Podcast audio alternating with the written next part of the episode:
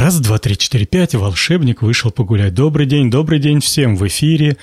Дневниковый подкаст из Волгограда, теплый и пушистый, как бабушкины варежки. Уже 80-й выпуск, и за окном стоит конец осени, 4 ноября, день, праздничный день, день согласия и единства в нашей стране. Когда-то давным-давно, когда мы были пионерами, на два дня, на три дня позже мы отмечали День Великой Октябрьской революции. Для меня всегда была большой загадкой, почему революция Великая Октябрьская, а празднуем мы ее 7 ноября. И никто толком мне объяснить не мог. А потом, когда я уже подрос и стал более-менее соображать, мне этот вопрос перестал быть интересным. Но, тем не менее, поднакопились кое-какие вопросы, и давайте приступаем к ним. Я тут вот себе чайку налил, поэтому буду время от времени прихлебывать. Разогнал я всех своих домашних. Супруга у меня на работе, детеныш поехал встретиться с друзьями в выходной день. Я запланировал себе немножко на кухне состряпать, сходил с утра, купил рыбу и потом после записи подкаста ее пожарю. Теперь к рабочим вопросам. Кончился у меня отпуск, и две недели пролетели, в общем-то, мгновенно, хотя это большое удовольствие ходить в отпуск, большущее удовольствие, и кое-что я успел сделать. Самое главное, что мне хотелось, и я это реализовал, я сел в машину в одиночестве, поехал в пойму и успел поездить, покататься до дождей, хотя что я тут наговариваю? Дождей в этом году не было, нет и похоже, что не предвидится. В пойме сушь, и пересохли многие-многие ерики, которые всегда были заполнены водой, и кругом сухая трава, в общем, такой своеобразный микроапокалипсис. Покатался я по пойме, ехал, куда глаза глядят, хотя у меня была определенная цель, мне хотелось до одного болотца доехать, побросать туда удочку, предвещая свое повествование, скажу, до болотца я все-таки добрался, но ехал я до него необычайно долго, потому что я сворачивал на тех тропинках, на тех дорожках, которые на меня смотрели, на которых мне хотелось повернуть, и в результате получилось такое путешествие.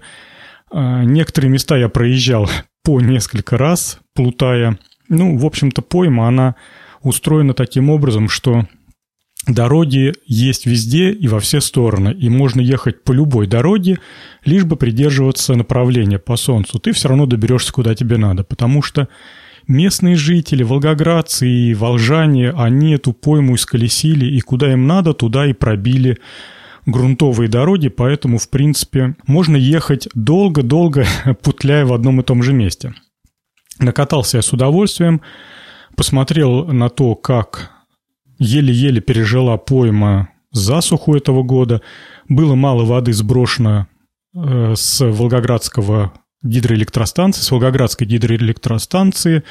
Плотина не открывалась до конца, не давали в большом количестве воду, почему-то ее экономили, не знаю, с чем это связано, но результатом, результатом явилось недостаток воды а, в паводок, и вода, та, которая оставалась в болотцах, она пересохла. В результате я видел целые ерики, целые пруды у которых воды нету ни грамма. Такие, такое дно из земли, которая вся покрыта трещинами глубокими, когда ил засыхает, он покрывается такими глубокими-глубокими трещинами.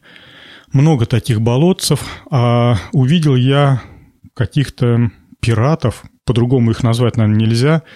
Приехали мужики с грузовичком и с каким-то небольшим экскаватором, и вычерпывали вот этот засохший ил с дна болота и грузили к себе в грузовичок. Я так думаю, что это а, какой-то добрый пират решил помочь своей бабушке и вычерпать ил а, с болотца, которое наконец-то освободилось от воды.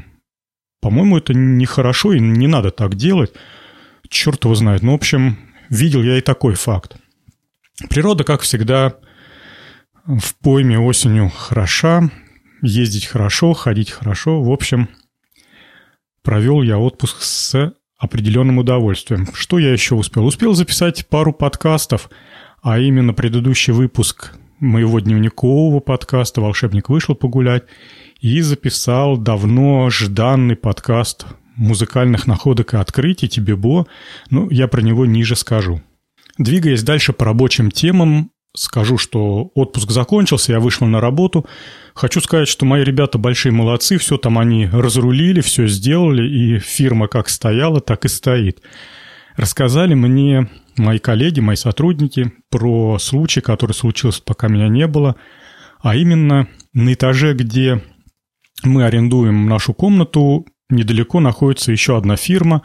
Ну, в общем-то, у нас офисное здание, там фирм как собак нерезных. И вот рядом соседняя фирма занималась какими-то темными делишками. И пришли люди в погонах, э, зашли к нам в комнату и попросили моего сотрудника быть понятым во время выемки документов.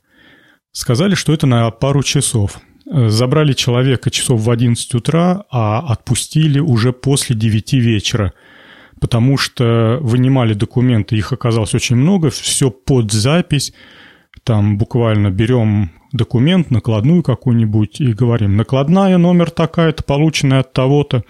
В общем, хлопот полно. И он целый день сидел, а, домой попал, говорит, уже к 11 часам.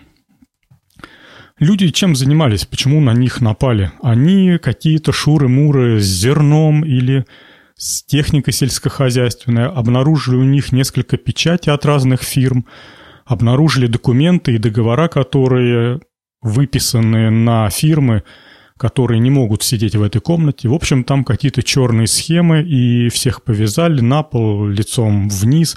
Ну, я шучу, не знаю. В общем, документы изъяли. И что хочу сказать, а, раньше эта фирма вела себя достаточно шумно, ну, они там просто достаточно громко разговаривали, решали свои а, бизнес-задачи, а стены у нас тоненькие, в общем-то, все слышно. Ну, как слышно? Подробностей не слышно, слышно, что люди разговаривают достаточно громко. Сейчас, конечно, стало все потише. Ну, не знаю, как они выживут, не выживут. Пойдут они, закроются или дальше будут работать. Пока не знаю. В общем, посмотрим. На каникулах я еще успел, среди всего прочего, начать проходить курс по языку C-Sharp. И курс, в общем-то, мне хочется пройти, я буду потихоньку идти по нему. Теоретический материал читает преподаватель, там такая своеобразная видеолекция, а потом необходимо прорешать домашнее задание, которое находится в приложении к этому курсу, в PDF-файле. Я его открываю, сижу, решаю, думаю, там лекции еще раз просматриваю – и я всегда при работе слушал музыку такую достаточно ритмичную, что-нибудь даб или регги или что-нибудь такое, где много ударников, барабанов и низких частот. И тут я обнаружил, что мне, в общем-то, ужасно некомфортно а, выполнять домашние задания, писать кусочки кода, они там несложные. Ну, представляете себе домашнее задание для новичка, который только начинает изучать язык. И в этом а, в этой музыке мне как-то вот некомфортно программировать. Я думаю, я подумал, дай-ка я попробую что-нибудь другое. И на удачу ткнул в раздел «Классическая музыка». Я зашел на Яндекс Музыка, и там все так по жанрам, аккуратно разложено. Я ткнул «Классическая музыка», одел наушники, и оказалось то, что это то, что нужно. Настолько классно программировать под классическую музыку я на самом деле не ожидал, а получил необычайное удовольствие. Сейчас на работе, когда мне приходится что-то делать, э, сосредоточиться и программировать, либо писать задания, либо еще что-то делать, у меня в плеере на моем сотовом телефоне играет именно классическая музыка. Я до сих пор пользуюсь, э, не до сих пор, а я так и продолжаю пользоваться радиопроигрывателем программой для проигрывания радиостанций, которая называется TuneIn. Я ее уже нахваливал и продолжаю нахваливать. Это, по-моему, самая замечательная программа на моем телефоне, ну, та, которая касается музыки. И там я полез по разделам, нашел жанры, вошел в классику и стал смотреть, какие радиостанции вещают классику. А, одной из первых радиостанций, которая была, это какая-то французская радиостанция. Я, наверное, сейчас, к сожалению, не вспомню, но в шоу-нотах я напишу, какое у нее название. Что-то там типа «Классик». И я ее нажал. Оказалась настолько удачная радиостанция. Во-первых, там нет рекламы совсем-совсем. Во-вторых, перед каждой песней диктор, мужчина либо женщина, произносит, что это за песня. Вы знаете, французское произношение музыканта и название песни вполне себе слушабельно и легко воспринимаемое на слух. Поэтому я, в общем-то, такие вещи, как Моцарт, просто на раз вылавливаю. Или Петр, или Чайковский, там вообще, я вам скажу, с полпинка я, в общем-то, француз типа практически изучил, ну, по меньшей мере, по названиям э, композиторов. Как-то они все на слуху, и французское произношение оказалось довольно-таки близким к русскому произношению. Что меня еще поразило, что, я не знаю, то ли это особенность программы TuneIn, то ли это э, такие молодцы французы, и это радиостанция – когда, переход, э, когда песня сменяет песню, ну, точнее, не песня, а композиция сменяет другую композицию, произведение, вот. когда произведение одно сменяет другое произведение, в TuneIn вверху в строке Notification выскакивает наименование новой композиции и автор. Так вот, если это наш русский композитор Чайковский или Глинка или еще что-нибудь такое, то это кириллицей, русскими буквами я сперва даже не понял. Думаю, смотрю, а, радиостанция русская, написано Петр Ильич Чайковский, там произведения. Я сейчас не буду умничать, понять не имею, какие произведения у Чайковского. Я пока, как новичок, который только-только познакомился с классической музыкой, нарабатываю имена композиторов, которые мне нравятся. И пока из тех, кого я слушаю прям вот с удовольствием и которые мне доставляют наслаждение и не мешают при работе. Это вот Чайковский, Глинка и Лист. Вот их я слушаю прям вот на раз. Ну, разумеется, Моцарт и Мендельсон, это все само собой разумеется, но я так понимаю, что вот эти музыканты, Мендельсон, Моцарт, это вот такая своеобразная попса того старого-старого времени. То есть они такую развлекуху делали, а вот серьезную музыку, такую с душой, это вот к тем перечисленным. Никак я не оттренирую. Дыхание правильное, наверное, слышно по голосу, как я задыхаюсь, потому что говорю, говорю, говорю, а остановиться и вздохнуть забываю. Ну, как-то буду стараться думать о том, что дышать тоже надо, иначе получается какое-то пыхтение астматика. Из рабочих вопросов. У меня сегодня подкаст, по сути дела, на рабочих вопросах и построен. Ввели, нет, не ввели, введут с 1 января новые правила по торговле алкоголем. И сейчас все розничные магазины, кого коснется это новое правило, просто на взводе, собственники в панике, не знают, что делать. И эта история бы не была бы такой грустной или смешной, если бы не тот факт, что в очередной раз в, вместо того, чтобы идти по строгому плану, этот план опубликовать на каждом заборе, либо, ну, я не знаю, там через все магазины, которых тронет эта напасть, они все являются налог, налогоплательщиками и все работают с налоговой по электронным каналам. Почему бы налоговый целенаправленно не разослать бы четкий план там, из 10 пунктов? Там, Петр Петрович, вы сегодня делаете то-то, завтра звоните тем-то, в среду получаете такую-то коробку. Нет, сейчас какая-то каша из разных м, пустопорожних информаций пугают всех, кто только может напугать. Причем тут и нашего брата можно заподозрить э, нашего брата-программиста или продавца программного обеспечения. Пытаются здесь рубить капусту, бабло. И э, разговаривая с собственниками магазинов чувствуется, какая у них каша в голове и как все у них э, перепутано. В общем, ужас. Если в двух словах, то государство продолжает закручивать гайки в рынке по продаже алкоголя. Оптовики и производители уже давно, не первый год, перед тем, как отвести ящик водки или всего чего угодно, сперва отправляют в Росалкоголь регулирование специальную электронную накладную с информацией о том, что вот ящик водки сейчас покинет территорию завода и приедет на территорию оптовика. Вот сейчас эта же самая канитель коснется и конечных розничных продавцов, то есть магазинов. Теперь за, замыкается, в общем, полный цикл, и каждый ящик водки прослеживается от изготовления до места продажи. Если быть более точным, если вам это интересно, то следят, в общем-то, не совсем за водкой не совсем за бутылкой с ее содержимым, а следят за номерами акцизных марок.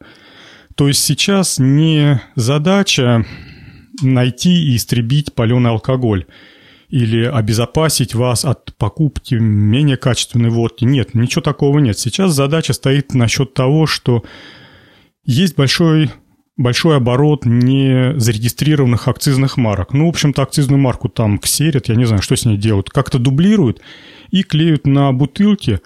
А, по сути дела, вот эти акцизные сборы – это не что иное, как покупка этой марки акцизной. И как, как на почте. Мы почтовые услуги оплачиваем покупкой почтовой марки, а, соответственно, производитель водки э, акцизный сбор, вот эти вот э, мытарства оплачивает просто покупкой кусочка бумаги. Он ужасно дорогой, этот кусочек бумаги, и без него нельзя вывести бутылку с водкой за забор завода.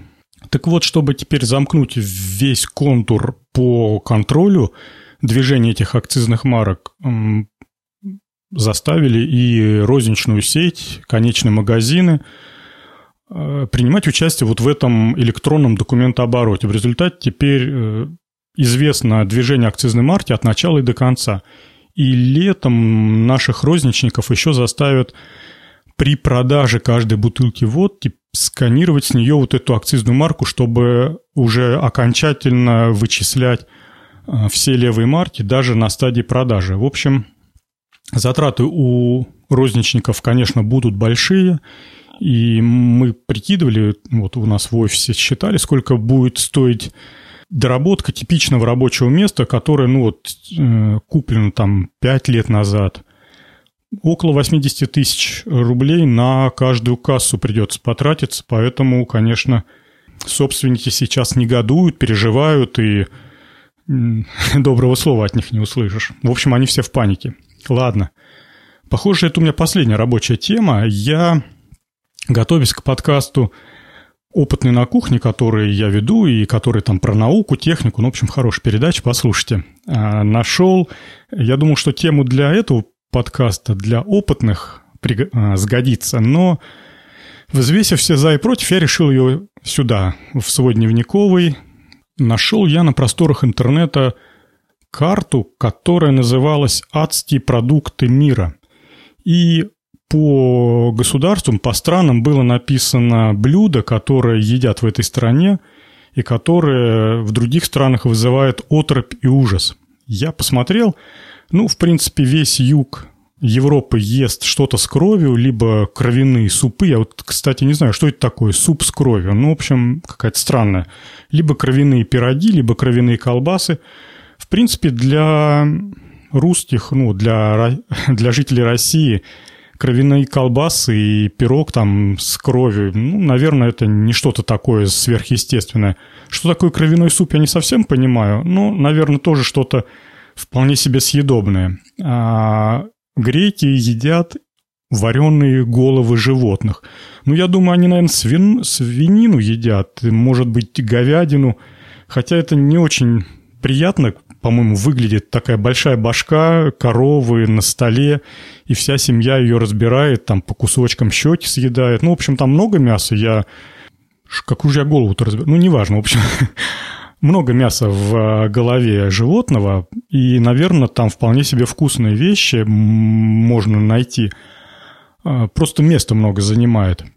А, жители Испании едят из такого, что другие даже себе во сне не привидятся, едят бычьи яйца. Хотя я, насколько знаю, по-моему, наши кавказцы, там, то ли, Грузи, то ли Грузия, то ли Армения, у них тоже есть такое блюдо, но не буду настаивать, честно говоря, не знаю. Из, а, значит, на территории России адским блюдом является селедка под шубой. Меня это, честно говоря, удивило. Мне казалось, что среди традиционных русских блюд, которые в, други, в других частях света не едят и не воспринимают за еду, э, ну, вот, например, та же самая окрошка, да, там квасом залитые овощи и мясо или рыба. Ну, не знаю, ладно, может быть и селедка под шубой. Хотя спорный вопрос, ну пусть, бог с ней. Хотя вот, например, сам квас тоже себе тот же адский напиток, и м- кто его пьет, ну, не знаю, ладно. Но самым адским и здесь я абсолютно соглашусь, и, по-моему, ему просто нету конкурента. Это, это такое, что не ешьте, дети. Это продукт... Ой, стукнул по микрофону. Это продукт, который называется блюдо. Блюдо, которое называется лютефиск. Это блюдо из Норвегии. Ну, в общем, там все эти северяне едят. Это Швеция, Норвегия и, говорят, там часть финнов. В дословном переводе, как говорит Википедия, лютефиск – это, а, ну, тут как бы слово из двух корней – люто и фиск. Фиск – это, я так понимаю, по-норвежски это все равно, что фиш – рыба. Так вот, это рыба, вымоченная в щелочи. Раньше, когда это старое традиционное блюдо, и раньше рыбу вымачивали в растворе березовой золы. Жгли березу, получалась зола, зольный раствор разводили, он имеет резкую щелочную реакцию, и в этом щелочном растворе эту рыбу вымачивали. Сейчас, как написано в Википедии, рыбу вымачивают в растворе каустической соды, чтобы ускорить процесс – морскую рыбу сушат сперва до каменного стука, потом закладывают в бочки, заливают раствором щелочи и вымачивают трое суток. Потом двое суток промывают в чистой воде, вымачивают в чистой воде, и после этого получается продукт такой своеобразный. Ну вот если вы понимаете, что жиры и белки вместе со щелочью, это, по сути дела, ну, очень грубо, но это почти мыло по составу. То есть в мыле все эти ингредиенты практически есть. Ну, там белка нету, но там есть жиры, там есть щелочи. А результатом вот вымачивания рыбы в щелочи получается такая вот мылообразная субстанция. Она так как расквашенное мыло по описанию. И э, такая она вот мягкая, эластичная. Некоторые ее сравнивают с соплями, с густыми. После этого вот результат этого вымачивания обжаривают, либо запекают в печке, потом получается уже, уже готовое блюдо, которое можно есть. Но, э, ну не но, а у него своеобразный вкус, ну, представляете, да, рыба в щелочи, и очень специфичный запах. Чтобы этот запах отбить, и блюдо обильно сдабривают черным перцем и давленным чесноком – а едят это все под норвежскую водку. В общем, какое-то сумасшествие. Другое, другая информация, которая сопровождала это блюдо, это то, что норвежцы это блюдо едят от силы один-два раза в год по каким-то большим праздникам, собирается вся семья, и каждому отрезают, значит, по ломтику вот этого лакомства. А, те люди, которые позволяют себе есть его раз в месяц, вот интересно, их заставляют или им правда вкусно – а у них, говорят, там каменные желудки. Ну, в общем, ничего, ничего хорошего не может быть, если есть эту рыбу очень часто. В общем-то, у меня все заготовленные темы закончились, но, но, а, есть несколько вопросов к предыдущему подкасту, и я рад, что они появляются. Спасибо вам огромное, друзья. Я честно скажу, не буду здесь скрывать, что ваши вопросы – это то, что заставляет меня записать очередной подкаст, очередную передачу. Необычайно приятно получать добрые отзывы, добрые слова. Ну, в общем-то, все мы как те кошки, которым доброе слово приятно. Пользователь с ником Наумов, я думаю, что я, наверное, его правильно прочитал, пишет, Евгений, спасибо за подкаст. Правильно, правильно, тебе Бо просто необходимо возродить. Еще столько музыкальных исполнителей не охвачено – сам подкаст красиво и оригинально оформлен музыкой и вашими рассказами. Я всеми ногами за. Спасибо, дорогой слушатель. У меня просто слов нет, как приятно читать такие отзывы. А, Тибибо возродился и записана первая передача за долгое отсутствие, год ее не было, и вот наконец-то я собрался и записал то, что давно хотел записать, а именно передачу про моего, про моего любимого, любимого русского музыканта, про Вадима Кузьмина, про Черного Лукича. Хорошая получилась передача, я ее сам с удовольствием прослушал, у меня в машине а, в магнитоле, там я все это нажимаю, какие кнопочки надо, и слушаю подкасты. И так как я выкладываю подкасты, в том числе вот эти все Тибибо и прочее, они попадают ко мне на флешку автоматически. То есть приходится время от времени самого себя слушать. И вот Тибибо про Лукича я прослушал с огромным удовольствием. не то, что я там классно что-то рассказываю, а то, что все-таки Вадим – это, конечно, сила. И «Черный Лукич» – это, по-моему, это любовь на всю жизнь. В общем, тебе Бо будет жить, и я буду выпускать передачи, поэтому не отчаивайтесь, не, не переставайте проверять и не удаляйте из своих подписных лент. Будут новости, будут новые передачи, уже есть кое-какие идеи, поэтому э, буду вас держать в курсе. Следующий комментарий Александр Ладышкин. Спасибо, Александр, за то, что пишете. И так, Александр пишет, отличный подкаст. Слушаю с самого первого выпуска в телефоне. Плохо, что нет архива подкастов, чтобы можно было одной ссылкой скачать с сайта. Пришлось извратиться. Я, наверное, понимаю проблему э, вот скачивания подкастов, потому что не все пользуются продуктами с автоматической подпиской, с, с автоматическим чтением лент. Я-то с древних времен подкасты обновляю с помощью программы iTunes, ну и слушаю их в плеере в каком-то вепловском. Да, конечно, не у всех такая штука прижилась, и не все используют эту технику, поэтому, наверное, надо что-то придумать и что-то сделать. Я подумаю, скорее всего, это просто будет рукотворные архивы, которые я поделю по сезонам, то есть будет архив там первого, второго и так далее сезонов, и положу их на Яндекс Диск. Э, скорее всего, сделаю вот в, в ноябре месяце, благо будет время, и э, ссылки куда-нибудь на сайте размещу. Потом про проанонсирую этот факт. Еще Александр пишет, это продолжает он письмо, поком... проком... Порекомендуйте хорошие подкасты, на ваш взгляд, и расскажите о подкастах, которые вы слушаете. Многие подкасты, которые вы рекомендовали раньше, уже не выпускают. Да, не выпускают, и это большая-большая печаль, и с уходом с, с интернета, с просторов интернета Арпода, по сути дела, привело к гибели интересных подкастеров. Как-то вот им там было удобно тусоваться, а сейчас то ли им негде приткнуться, то ли мы их потеряли. В общем, да, разбрелась гвардия, но, тем не менее, есть что послушать, конечно, меньше, и я тоже скучаю по тем славным временам, когда можно было в субботу сесть вечерком и открыть длиннющую ленту арпода из сотен самых разнообразных жанров, найти пару-тройку передач, которые тебя цепляют за душу, и вот на них подписаться, чтобы потом не пропускать этих замечательных авторов, этих замечательных подкастеров. Ну, в общем, из того, что я слушаю, я слушаю сейчас достаточно много, и очень много у меня передач технического плана. Я их, наверное, не буду советовать. Если надо, то а, дайте как-нибудь знать, я тогда перепишу и эти передачи. Ну, сами понимаете, там радио Ти, разбор полетов и прочие такие около хай-технические и программистские передачи. А, слушать мне интересно, ну, в связи с тем, что работа у меня такая.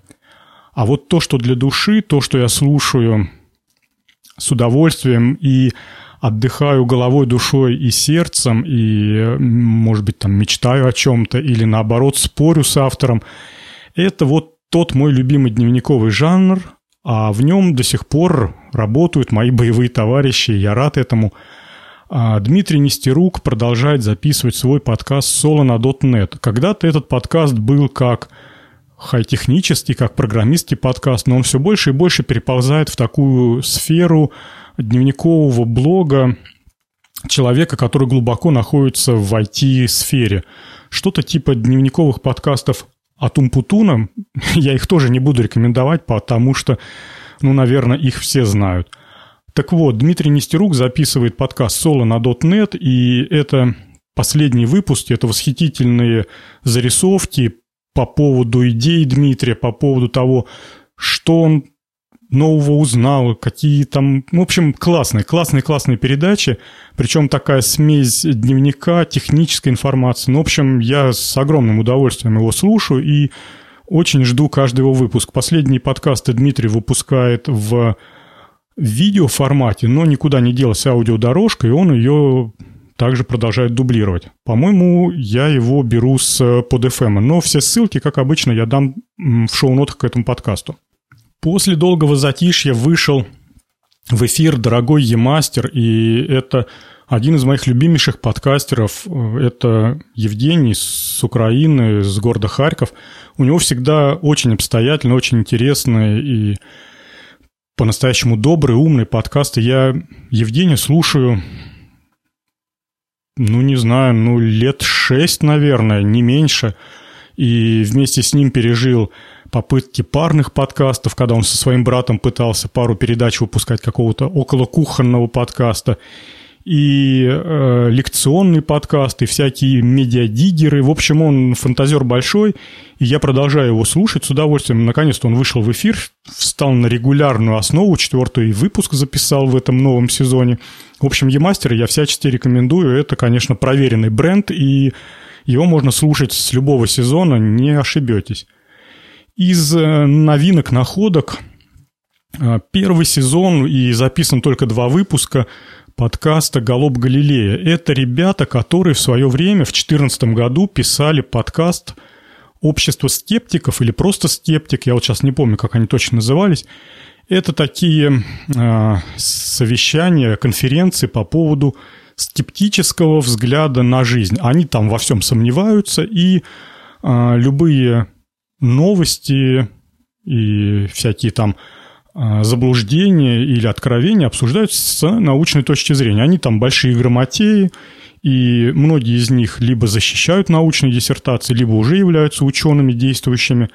Довольно-таки интересно. Подкаст «Скептик» был э, закрыт, я так понимаю, в 2014 году, а вот в 2015 родился его брат, близнец, ведущий те же самые, называется «Галопом Галоп Галилея. Я его нашел на iTunes, но, по-моему, где-то они базируются. Ну, как обычно, ссылка будет, я вам подскажу. Интересно довольно-таки, я люблю такие передачи, когда грамотные люди грамотно разговаривают, и более того, я их понимаю, а не потому что там что, то, что они считают сложным, они как-то поясняют. Ну, в общем, большие молодцы. Единственное, э, в обоих передачах есть минутки чернухи и как-то немножко даже как кошки по душе. Что-то вот им надо, по-моему, починить немножко в, в, в их программе. А так, в общем-то, большие молодцы.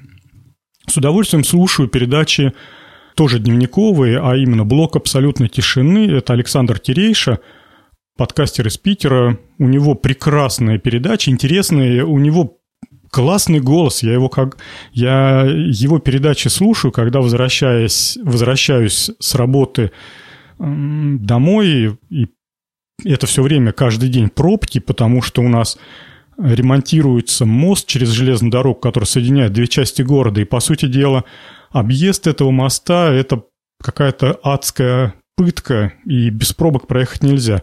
И вот голос Александра, конечно, он такой добрый, такой бархатный, баритонистый. В общем, одно удовольствие его слушать и интересные рассказы. Он такой молодец. Видно артистическое образование и умеет говорить вот без всяких этих, э, вот то, что сейчас только что было в ваших ушах, вот у него такого нету. Если вы страдаете, когда бекают-мекают, то вот к Александру, там это все идеально. Вообще без артефактов, полнейший чистоган. С удовольствием слушаю Зуева Антона, но это старый, старый подкастер, ну не в смысле возраста, а в смысле опыта. Это человек, который живет в Праге, он раньше жил в Питере, уехал в Прагу вместе со своей супругой, у них там куча детей уже, э, живут, обустраивают свою жизнь, покупают машину, и все это он рассказывает в своем дневниковом подкасте, в дневниковом жанре, меняет работу одну за другой. В общем, классно, интересно. А, Антон огромный молодец, и я всегда с удовольствием слушаю выпуски. У него, в общем-то, получается интересно и, и, довольно, и довольно-таки регулярно. Поэтому я его посоветую, а подкаст у него, по-моему, называется «Зоопарк». Нет, точно, «Зоопарк». А, а базируется он, по-моему, на собственном сайте – ну, я вам ссылочку-то в любом случае подкину.